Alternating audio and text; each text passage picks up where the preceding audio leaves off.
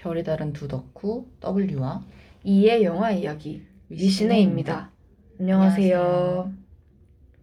네, 저희가 오늘이 세 번째 만나 뵙는 날인데 네, 달력상으로 한 해가 다 가가지고 저희가 오늘은 특별하게 한 해 동안 저, 저희가 재밌게 봤던 영화들을 좀 정리를 해보려고 하는데요. 네, 네. 그래서 우리끼리 노미네이트하고 우리끼리 뽑는 위 award 를 준비해 봤습니다. 와. 위 award는요, 그냥 저희가 그 보통 뭐 영화 잡지나 아니면 영화 관련 매체들에서 한 해가 끝날 때쯤 되면 이런 영화들을 뭐 베스트로 꼽는다라고 하면서 이제 몇 가지, 몇 개의 영화들을 이렇게 선정해 주는 그 부분이 있잖아요. 네, 네. 그래서 W와 E도 그런 식으로 이제 한 해 동안 재밌게 봤던 영화를 준비를 했는데 각각 서로에게 어떤 영화인지 설명을 하지 않고 다섯 작품씩 뽑아오기로 했었어요. 네. 근데 공교롭게도 저희가 작품상을 주고 싶은 올해의 영화가 겹쳤다는 소문이 있는데요. 그 작품을 얘기하면 될까요, 지금? 아, 그 원래는 작품상이 맨 마지막에 나오잖아요. 네. 저희는 좋은 것부터 제일 먼저 이야기하고 시작하죠. 그래서 W와 E가 함께하는 위 어워즈 올해의 작품상은요. 두구두구두구두구두구두구두구두구두구두구두구두구 하마구치 류스케 감독의 드라이브 마이카입니다. 아, 근데 이 영화는 진짜 올해 거의 끝날 때쯤 본 거잖아요. 네, 네. 근데 이제 마지막에 이 영화를 보고 이제 이 영화를 작품상으로 꼽아야 되겠다라고 생각을 하게 돼서 어떻게 보면 한 해의 끝자락에 만난 올해의 영화인 거죠. 네. 그래서 노미네이트를 둘 다 했는데 이제 둘 다 의견이 똑같았으니까 만장일치인 거죠. 네, 만장이라는 단어가 어울릴지 모르겠지만 여튼 만장일치가 맞고요. 이 영화를 설명을 하자면 어 근데 저는 이 영화를 최대한 이 영화에 대한 정보를 모르고 가는 게 좋다고 생각하는 쪽이랑 굉장히 단순하게만 말하자면 가후쿠랑 미사키라는 두 주인공이 나오고요. 근데 그 두 주인공이 연고가 없는 타 지역에서 어떤 사건으로 만나게 돼서 거기서 흘러가는 이야기들을 영화가 다루고 있어요.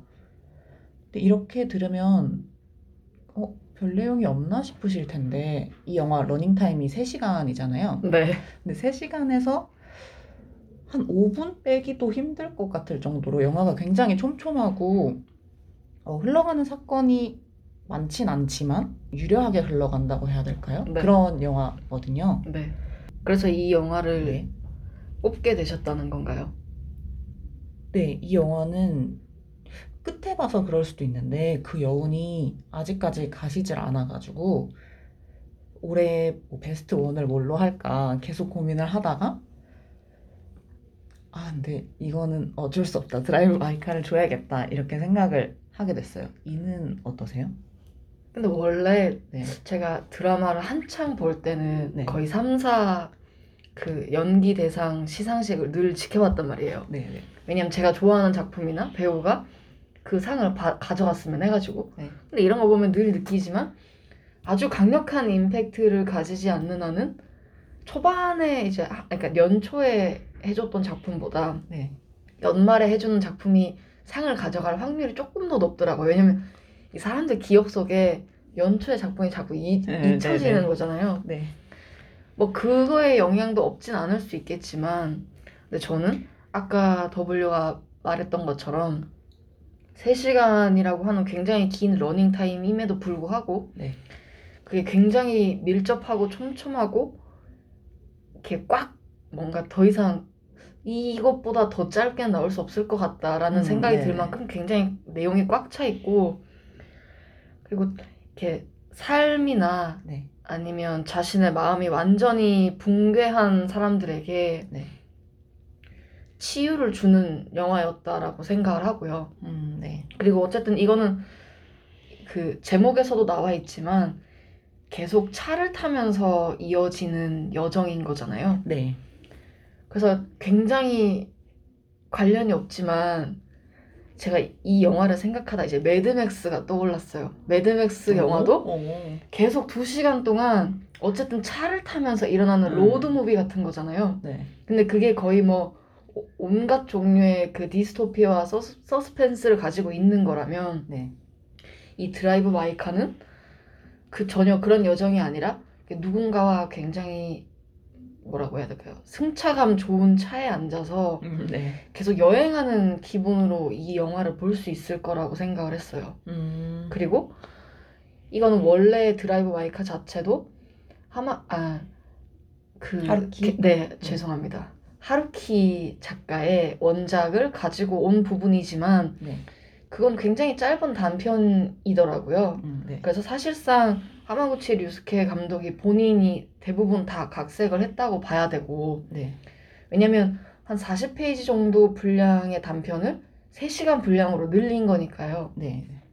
근데 그럼에도 불구하고 뭐 다른 뭐 평론가분들이나 이런 분들은 하루키 작품을 가장 잘 표현할 수 있는 감독이 아닌가 뭐 이런 극찬도 있었고요. 음. 근데 굳이 하루키라고 하는 작가에 대한 호불호랑 상관없이 네. 그냥 이 영화 자체만 봐도 충분히 즐길 수 있을 거라고 저는 생각을 하고요. 음, 네. 그래서 각본이 이상의 각본상을 받았잖아요. 칸영화제에서. 네, 네. 그래서 뭐 굳이 그런 상 때문에 이 영화를 본 건 아니지만 보고 나니까 이제 각본을 진짜 잘 썼다라는 말밖에는 할 수가 없었어요. 진짜로. 음, 네, 맞아요.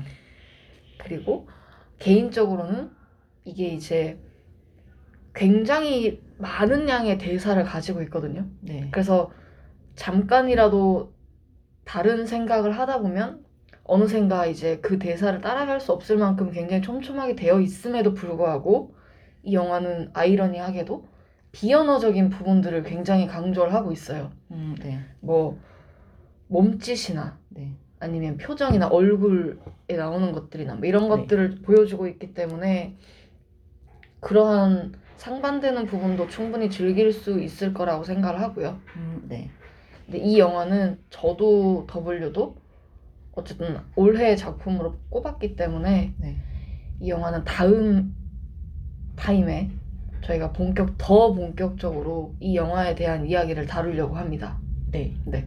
그래서 여기에서는 지금 최소한 스포일러 없이 얘기를 하려고 노력을 했고요. 네. 그리고 또 W는 어떤 작품을 올해의 영화로 뽑으셨나요? 저희가 작품상은 드라이브 마이카 하나만 줬는데 네. 또 하나만 이야기하고 넘어가기엔 조금 아쉬우니까 네. 각각 이제 다섯 편씩을 정해 오기로 했거든요. 네. 네. 네 개, 나머지 네 개를 다 얘기할까요? 그러니까 어떤 작품을 꼽았는지를 이야기를 하고 이제 서로 같은 작품, 다른 작품 비교해봐도 좋을 것 같아요. 네, 제가 꼽은 영화는 드라이브 마이카가 있고, 그 다음엔 프렌치 디스패치, 네. 그리고 그린 나이트, 그리고 듄, 운디네 이렇게 다섯 개예요. 음, 네, 그렇군요. 네. 저는 드라이브 마이카, 그린 나이트, 그 다음에 프렌치 디스패치, 노매드랜드, 피닉스 이렇게 다섯 작품인데요. 음, 네, 꽤 많이 겹치네요. 네, 그래서 보니까 뭐 물론 10편으로 늘렸으면 듄도 들어갔겠지만 네. 다섯 편 안에서 봤을 때는 세 작품이 겹치는 건가요? 그렇죠? 네, 네. 네. 어, 생각보다 취향이 비슷하다는 걸 또 한 번 느낍니다. 그러면 두 번째 저희가 두 번째 공통적으로 꼽은 작품이 그린라이트였거든요. 네. 이 영화는 어떤 영화였나요, W? 어, 그린 나이트도 역시 원작이 있는 영화고요. 네. 그 아서왕 전설 이야기라는 옛날 아서왕 되게 유명한 아서왕 아실 텐데 거기에 등장 인물 중에 하나인 가웨인경을 가지고 만든 영화고 이게 원작 정확한 원제는 가웨인경과 녹색 기사 이야기라는 책이더라고요. 네. 그러니까 그 원작의 시각과는 굉장히 다르게 흘러가는 영화라고 보셔도 될 것 같아요. 네, 이 영화는 사실 많은 것들이 다 흥미롭게 느껴졌지만 네. 원래 이 원작에서 하고 싶어 했던 이야기와 정반대의 이야기를 하고 있다는 게, 그러니까 그렇게 각색을 했다는 게 가장 재밌었던 지점인 것 같아요. 네. 그러니까 어떻게 각색을 했는지. 어, 예를 들어 이 가웨인, 주인공 가웨인이 원작에서는 조금 기사다움이 강조되고 뭐 남성성이라든지 권력이라든지 그러니까 보통 흔히 그 시대 기사하면 생각나는 이미지들을 가지고 있었다면 영화에서의 가웨인은 가치관 성립이 완벽하지 않은 좀 방황하고 흔들리는 청년 같은 느낌이 많이 있었어요.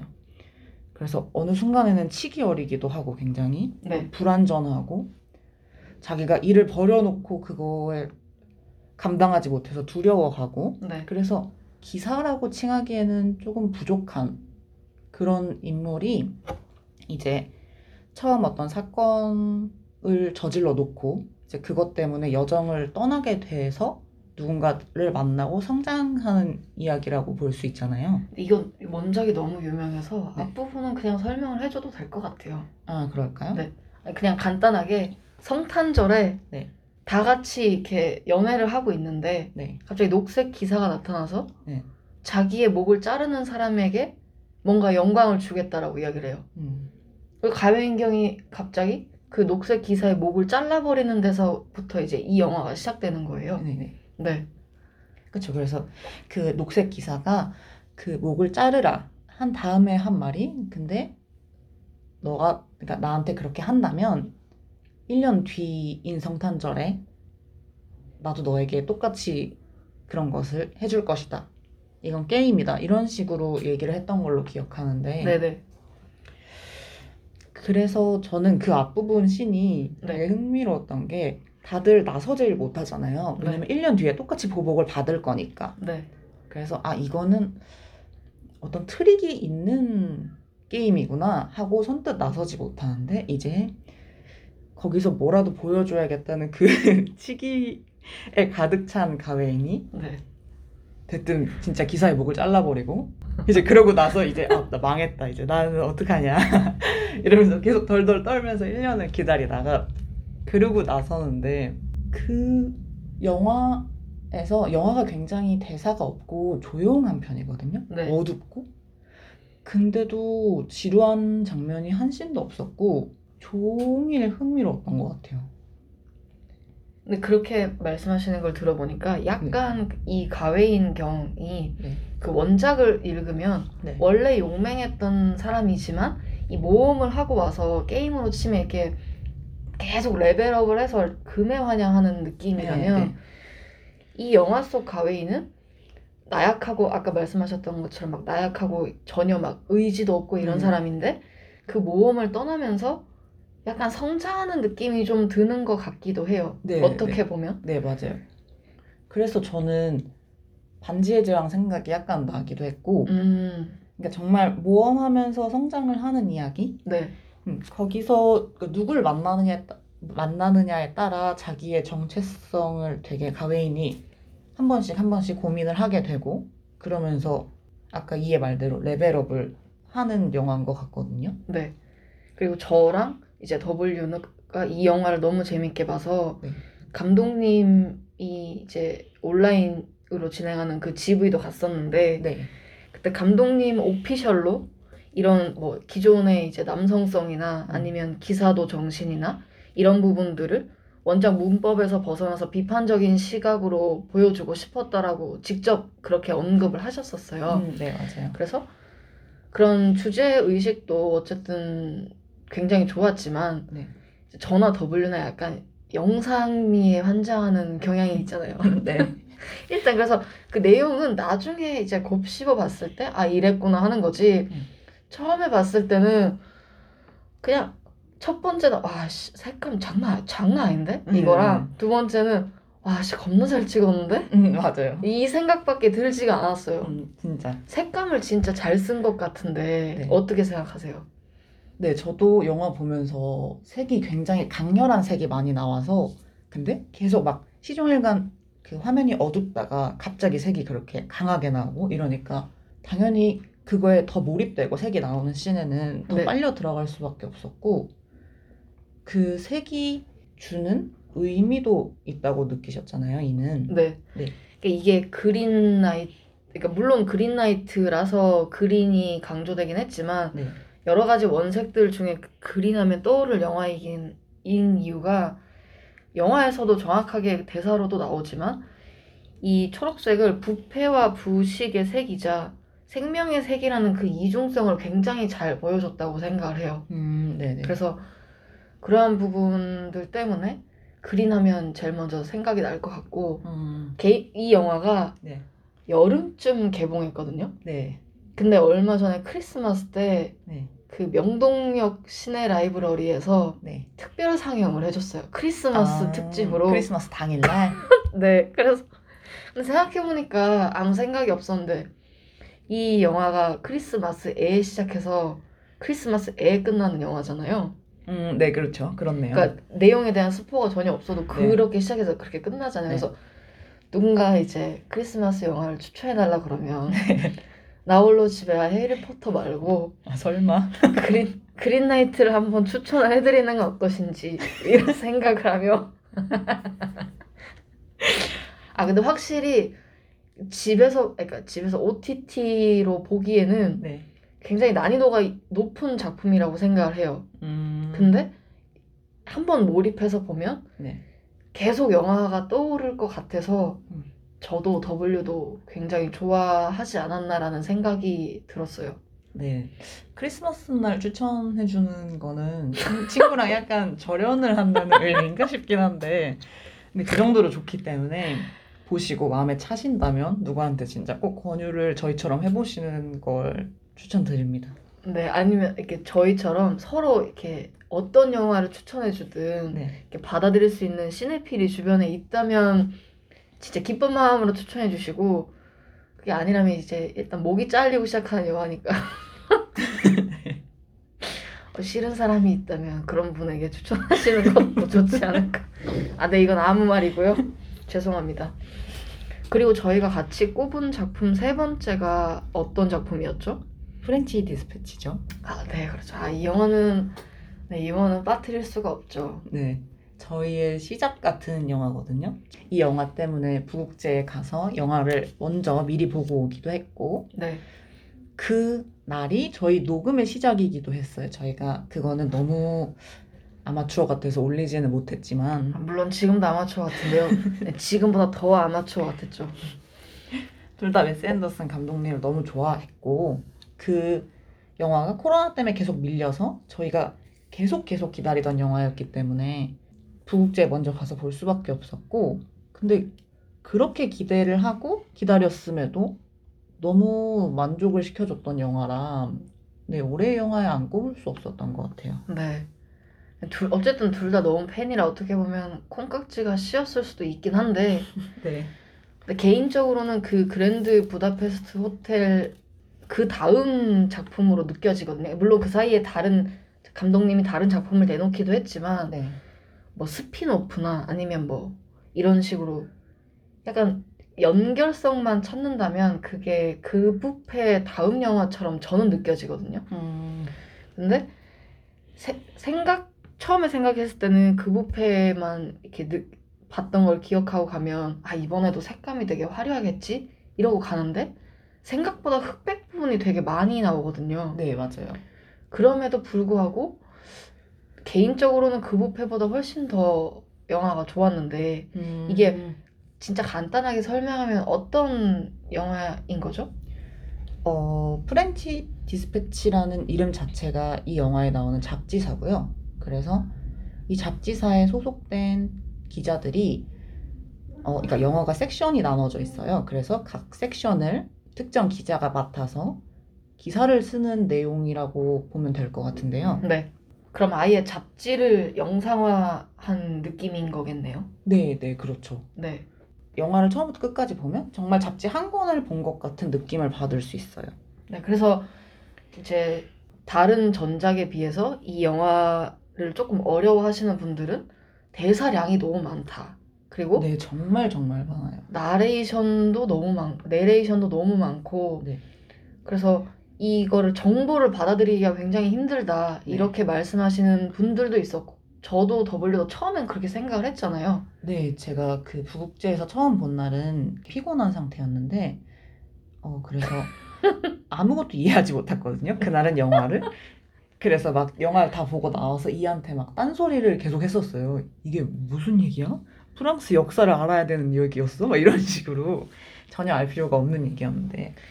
뭐 물론 이제 뭐 프랑스 역사를 알거나 네, 아니면 이 내레이션에 나오는 모든 내용들을 다 수용할 수 있으면 좋겠지만 네, 네. 그게 아니더라도 그냥 저희 그냥 잡지 읽을 때 보면 모든 내용을 다 이렇게 막 정독해서 하나하나 다 이렇게 외울 정도로 읽진 않잖아요. 네, 네.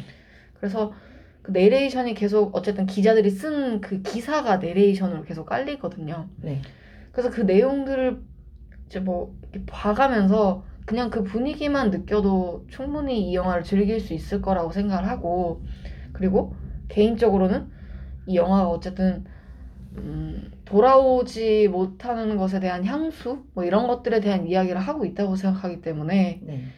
그런 부분들을 이제 중점적으로 생각하고 보면 1차원적인 대사나 내레이션을 다 습득하지 않아도 이 영화를 충분히 즐길 수 있을 것 같다는 생각이 들어요.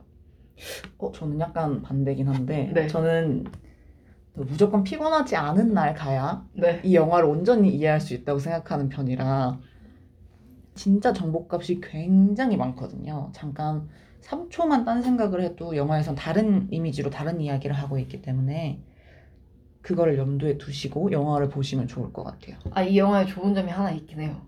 네. 이게 세, 어떻게 보면 크게 보면 네 가지의 기사로 나눠져 있잖아요. 네네. 섹션이. 그럼 섹션 1에서 내가 약간 피곤해 졸았어요. 네.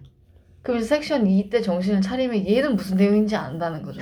근데 그거를 정말 딱 맞춰서 섹션 2 시작 시간에 일어나야 되는 거잖아요. 어, 그렇게 해놨어요. 중간에 일어나면 안 그쵸. 되고. 중간에 일어나면 이 내용을 아무것도 이해할 수 없어요. 대충 이렇게 잠들었다가 섹션 2 중간쯤 대사하고 있는데 눈 뜨면 무슨 일이 일어난 거지? 이러다 이제 그 섹션을 넘어가야 되고 그 다음 섹션을 집, 집중해서 봐야 돼요. 네.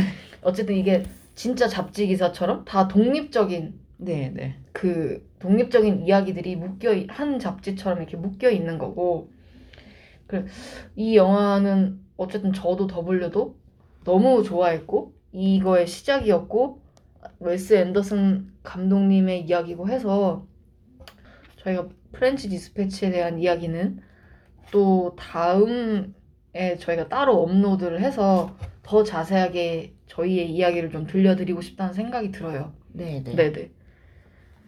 그리고 네 번째는부터는 이제 조금씩 갈리는데 네.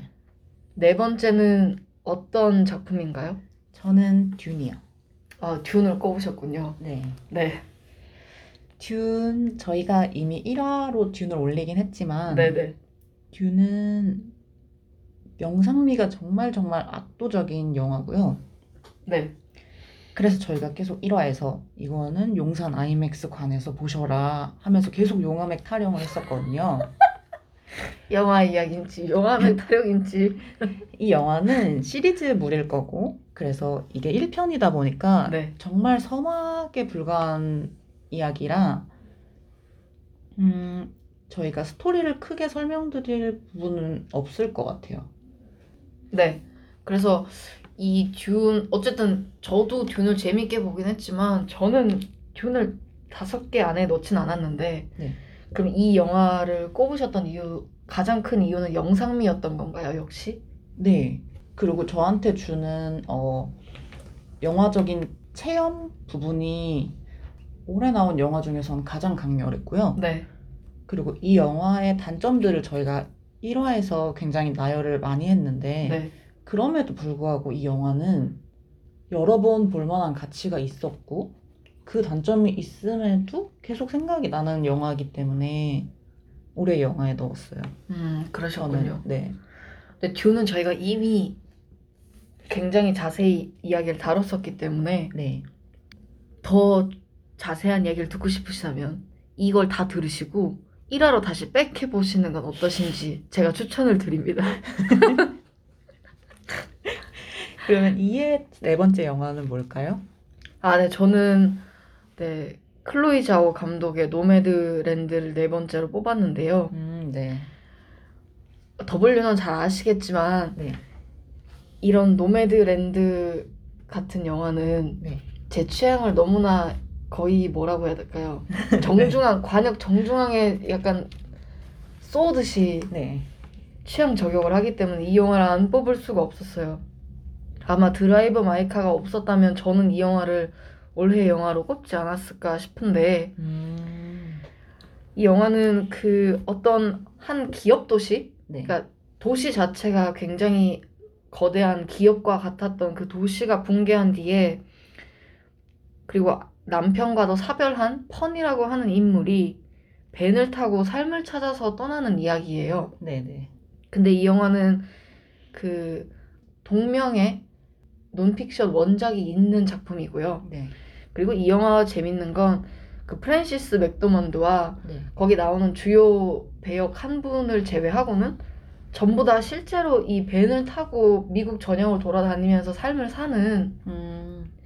실제 인물들을 캐스팅을 했어요. 음. 그래서 느끼기에는 이제 다큐와 영화 사이 같기도 하고 네네. 그리고 그 사람들은 어쨌든 실제로 이런 삶을 살고 있는 사람들이기 때문에 네. 영화를 보면서 이게 조금 더 진솔하게 다가왔던 것 같아요. 뭐 밥 웰스 선생님이나 네. 린다 메이 음. 그리고 스왱키 선생님들을 포함해서 네. 그래서 거기 나오는 씬들이 대부분 다 실제 있었던 실제 일어나는 일들이라고 하고요. 네. 그래서 여기 나오시는 주요 인물분들은 프랜시스 맥도먼드 배우분이 네. 실제로 이런 삶을 사는 사람인 줄 알았다고 하더라고요. 음 맞아요. 저도 그 인터뷰 봤어요. 그래서 그래서 그 되게 굉장히 그걸 들으면서 신기했던 기억이 나고 어쨌든 이 영화를 꼽진 않았지만 W도 이 영화를 보셨잖아요. 네. 그래서 네. 어떠셨는지 좀 궁금한데. 어, 이 영화는 클로이 자오 감독 특유의 그 풍경씬이 굉장히 좋았어요. 일단 그게 이터널스에서도 느껴지긴 하지만 왜 웃으시죠? 아니, 지금 이터널스 이야기하는데 왜 웃으셨죠? 아니, 되게 풍, 풍경 부감씬이라든가 네 그러니까 광각으로 찍는 풍경씬을 되게 잘 찍잖아요. 맞아요 진짜 잘 찍죠. 네, 그래서 이 노매드랜드는 포스터만 보셔도 굉장히 예쁜 색으로 포스터가 만들어져 있고 네 그런 신이 여기 영화의 주인공들이 차를 몰고 다니면서 이동을 하는 사람들이니까 네. 그미 서부 각지의 예쁜 풍경이 나오거든요. 네. 그래서 이 내용에 크게 공감 못 하셔도 그 풍경만 보는 재미가 있지 않을까 싶어요. 음, 네. 차를 타고 다닌다는 점에서는 또 드라이브 마이카랑 연결되는 지점이 있긴 하네요. 물론 네, 전혀 네. 다른 내용이에요. 네, 네.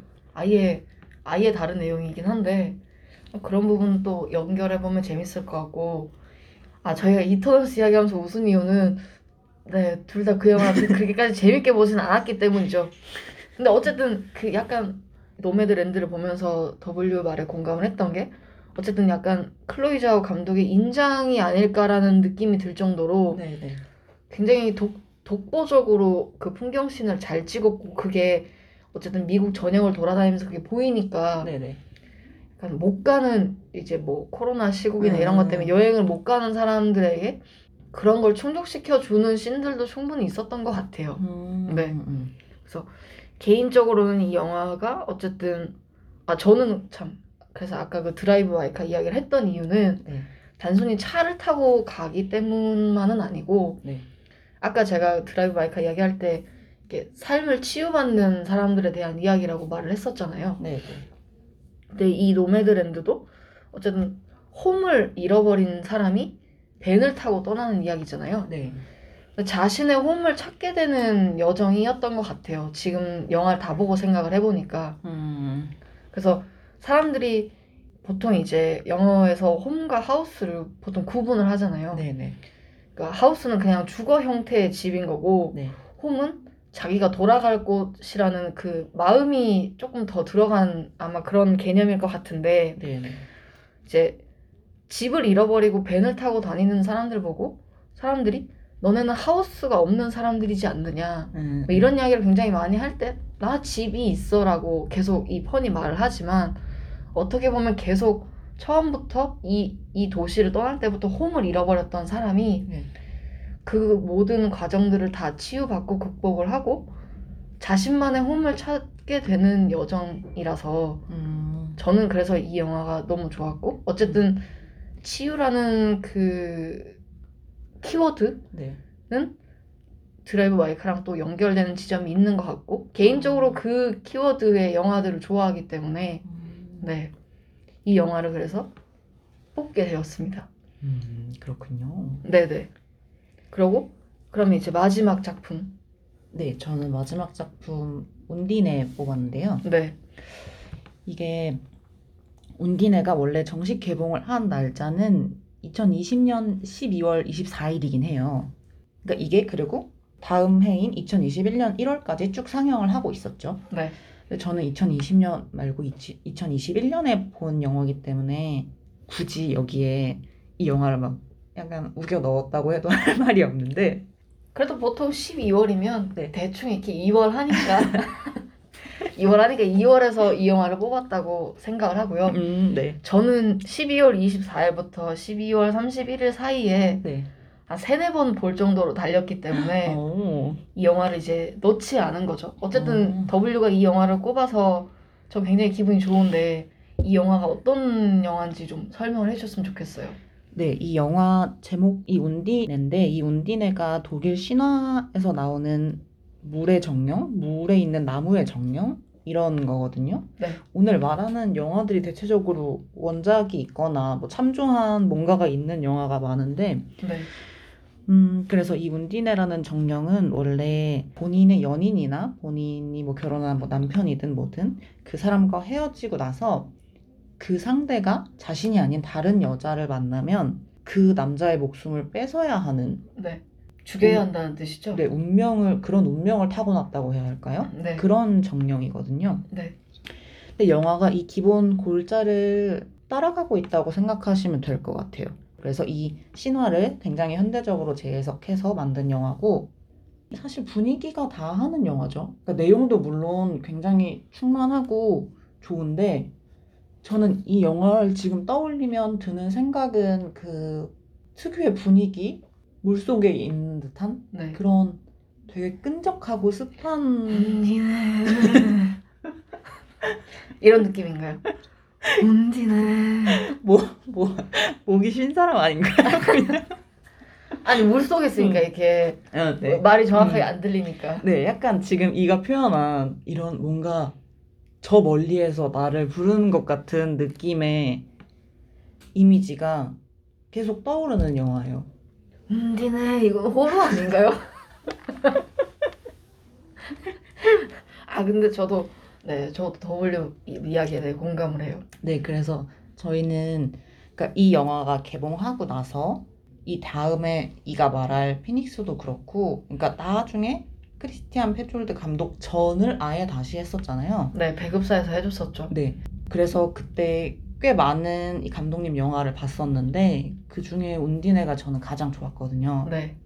근데 왜 가장 좋았어? 라고 물어보면 어, 그 분위기 때문에 라고 할 것 같아요. 음. 그리고 이 영화가 또 베를린 이야기를 빼먹으면 안 되잖아요. 네네 이게 그 운디네를 현대적으로 재 그러니까 운디네 신화를 현대적으로 재해석하는 것 플러스 네. 그 과정에서 이제 베를린이라고 하는 도시를 이제 구 구시대적인 부분과 네. 그다음 새로 무슨 건물을 짓는 것들 네. 이런 그러니까 도시 계획과 맞물려서 이 영화를 설명을 하고 있어요. 아, 맞아요. 그래서? 네. 크리스티안 페촐드 감독이 어쨌든 독일 사람이니까 네. 독일 분이시니까 그걸 제일 잘 알긴 하겠지만 네.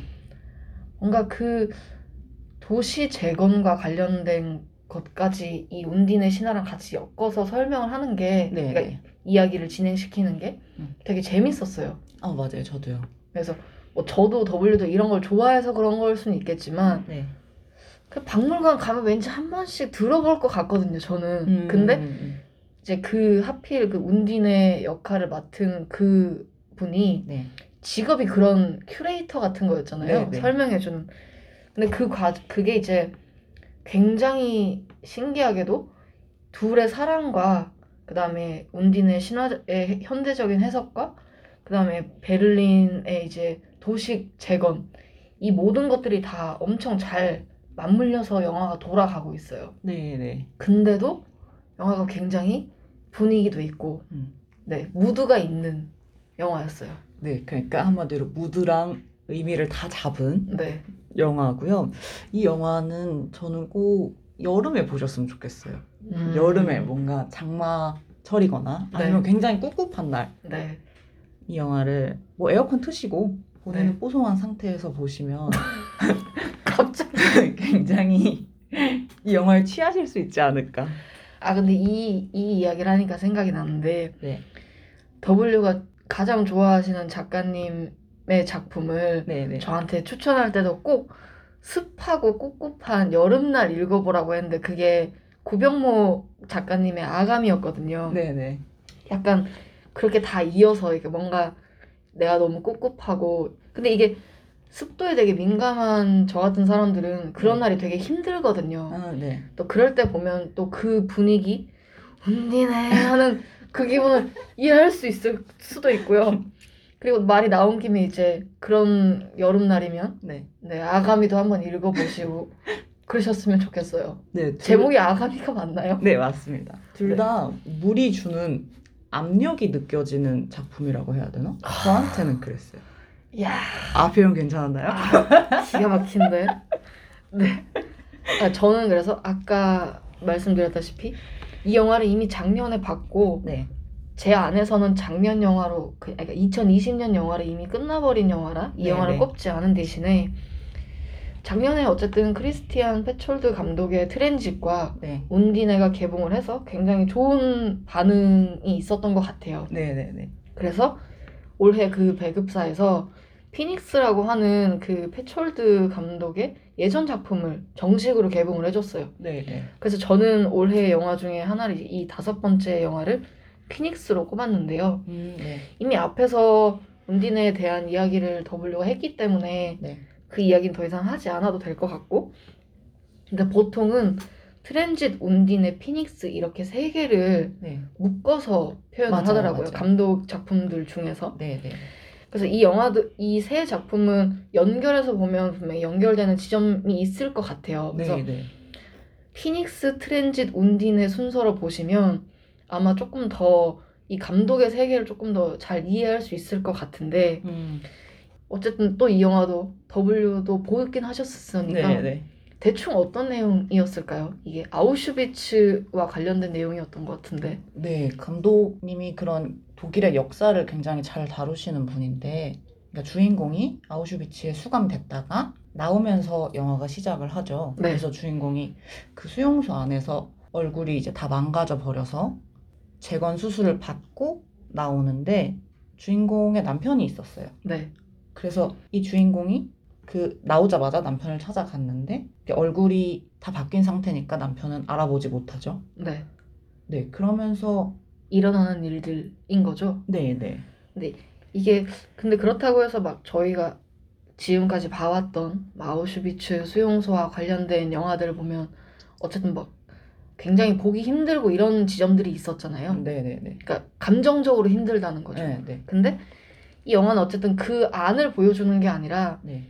아우슈비츠에 수감되었던 사람이 밖으로 나와서 그때부터 일어나는 일들을 보여주는데 그럼에도 불구하고 어쨌든 독일인 감독이 보여주는 이 역사에 대한 자성도 충분히 느껴지고요. 음, 네. 근데 기본적으로 이 영화는 사랑에 대한 영화라고 저는 생각을 하는데 네. 이 영화를 계속 보시다 보면 아 왜 저렇게 답답하지? 라는 생각이 분명히 드실 수 있어요. 음, 약간 그 주인공의 행동에 공감을 못 하실 수도 있고 저렇게까지 희생적으로 뭐 저렇게까지 해야 하나 음, 네. 이렇게 공감을 못 하실 수도 있는데 근데 그 모든 그 주인공의 답답한 그런 상태들이 네. 그 마지막 결말을 위해서 가는 약간 진짜 하- 그 마지막 결말 한 방을 위해서 가는 뭔가가 있다고 생각해요 이 영화가 음, 그래서 물론 페촐트 감독의 결말, 그러니까 그분의 작품 결말은 전 다 좋았거든요. 음, 네. 근데 이 영화는 감히 이제 올해 엔딩이라고 꼽고 싶을 정도로 어쨌든 이 마지막 엔딩 장면이 주는 그 임팩트가 너무 큰 작품이라 음. 개인적으로는 해리포터에서 봤던 음, 네. 해리포터 6편에 보면 그 피닉스가 나오거든요. 네. 근데 그 피닉스가 어쨌든 덤블도어와 함께 이제 삶을 살아왔던 친구인데 네. 걔가 갑자기 화르륵 불타오르고 다시 조그만한 이제 아기 피닉스로 다시 태어나는 그 CG로 구현한 장면이 있어요. 음, 네. 그래서 계속 잔잔하게 흘러가다가 네. 마지막 한 방에 이렇게 화르륵 타오르게 하는 그 엔딩을 위해서 네. 이 영화는 충분히 볼 가치가 있다고 생각을 하고요. 음. 아마 한 번 처음 보시면 다들 벙찌실 것 같아요. 왜냐면 제가 이 영화를 처음 봐- 봤을 때, 와, 씨, 뭐, 뭐야? 뭐야? 이러고, 원래도 엔딩 크레딧 끝나고 잘 안, 안, 밖, 밖으로 잘 안 나가지만, 이 영화는 끝나고 계속 가만히 앉아 있었어야 했어요. 뭐였지? 음, 맞아요. 뭐였지? 이러면서. 그래서, 그리고 그 엔딩의 여운이 계속 가는 것 같아요. 지- 그래서 제가 지금까지 계속 이 영화를 품어왔고, 음. 이 영화를 2021년의 영화 중에 하나로 꼽고 싶고 그래서 많은 분들에게 추천을 하고 싶어요. 네, 이해 말대로 결말이 결말이 다 한 영화라고 하면 이 영화를 폄하하는 걸 수도 있는데 어쨌든 정말 결말이 굉장히 큰 부분을 차지하는 영화고 저도 그 분위기에 취해서 한동안 관련 노래를 밤에 혼자 굉장히 많이 들었었거든요. 맞아요. 이 영화 약간 주제곡 같은 그런 게 있잖아요. 네. 그래서 그 노래도 진짜 한동안 계속 들었었고 근데 사실 결말로 가, 하- 향하는 과정들을 굉장히 촘촘하게 잘 쌓았기 때문에 그 영화에서 그러니까 마지막 엔딩에서 펑 하고 터트리는 뭔가가 있었겠죠. 네, 그래서 터질 수 있었던 거죠. 네. 네. 그래서 근데 이 영화는 어쨌든 엔딩이 가장 중요하기 때문에 막 이렇게 엔딩이 어땠다라고 설명을 드리기는 좀 어려. 그러니까 그럼 너무 스포를 해드리는 네. 거예요. 영화 모든 걸 다 이야기해 버리는 거니까 이거는 꼭 보셨으면 좋겠고 음. 아마 페촐트 감독님의 다음 작품이 나오면 네. 배급사에서 이 영화를 또 영화관에서 보- 걸어줄 수도 있을 것 같다는 생각이 들기도 하고요. 아, 그래요? 뭐 OTT에 있는지는 제가 잘 모르겠지만, 네, 이 영화는 꼭 한 번쯤은 보셨으면 좋겠다고 추천을 합니다. 음. 네, 저희가 지금까지 다룬 영화들 다 한 번씩은 네, 보셔도 후회가 없다고 단언할 수는 없지만 네. 그래도 좋은 영화들이니까 한 번씩은 보셨으면 좋겠어요. 한 번만 봐야 될까요? 사실 전 이 영화 전부 다 몇 번씩 봤는지 세지도 못하겠어요. 한 번 보고 마음에 드셨으면 또 네. 더 보실 수도 있는 거니까. 네, 저희가 그래서 이거 다음에 이제 지금은 작품에 대한 얘기만 한 거고 네. 저희끼리 따로 또 만든 어, 고른 뭐라 그러지 주제가 있다고 해야 될까요? 이게 저 우리끼리 노미네이트하고 우리끼리 뽑는 We Award잖아요. 네네. 근데 이제 award 열었는데 작품상만 주고 끝나면 음, 섭섭하죠. 네, 너무 허전하지 음. 다른 분들이 굉장히 이렇게 섭섭해하실 수도 있잖아요. 네. 그래서 다른 여러 가지 부문들을 나눠서 근데 이게 막 오스카 작품처럼 작품상 아 오스카처럼 나누진 않았고요. 저희가 그냥 임의대로 나눴어요. 어차피 노미네이트도 저희가 하는 거라서 네네. 그래서 작품상을 제외한 나머지 어워드는 저희가 번외 버전으로 다음 편에서 저희가 들려드리도록 하겠습니다. 네, 그것도 재밌을 테니까 꼭 들어주세요. 그럼 이만 안녕. 안녕. 새해 복 많이 받으세요. 아, 네. 새해 복 많이 받으세요.